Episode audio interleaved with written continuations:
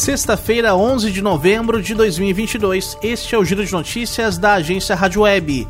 Eu sou Leno Falck e estes são os destaques do momento. O velório da cantora Gal Costa acontece nesta sexta-feira até às 3 horas da tarde na Assembleia Legislativa de São Paulo. A Polícia Militar reforçou a segurança no local e na região da Lespe. O engenheiro Paulo José Arronense, que matou a ex-mulher, a juíza Viviane Vieira do Amaral, na frente das três filhas, foi condenado a 45 anos de prisão. O caso aconteceu na Barra da Tijuca, no Rio de Janeiro, na véspera do Natal de 2020. Viviane foi esfaqueada pelo marido quando deixava as filhas para passar a data com ele o presidente Jair Bolsonaro exonerou o diretor do Centro de Pesquisa e Desenvolvimento em Segurança das Comunicações, Alexandre de Oliveira Paziani.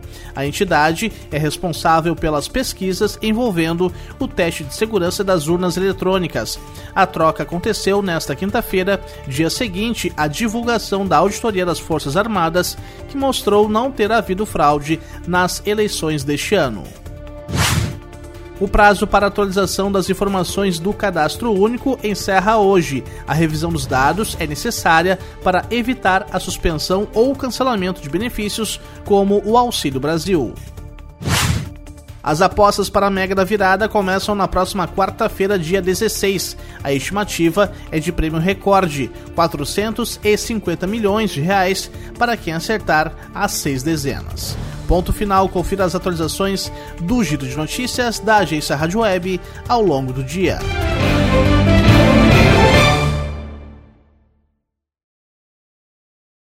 With the Lucky Land slots, you can get lucky just about anywhere.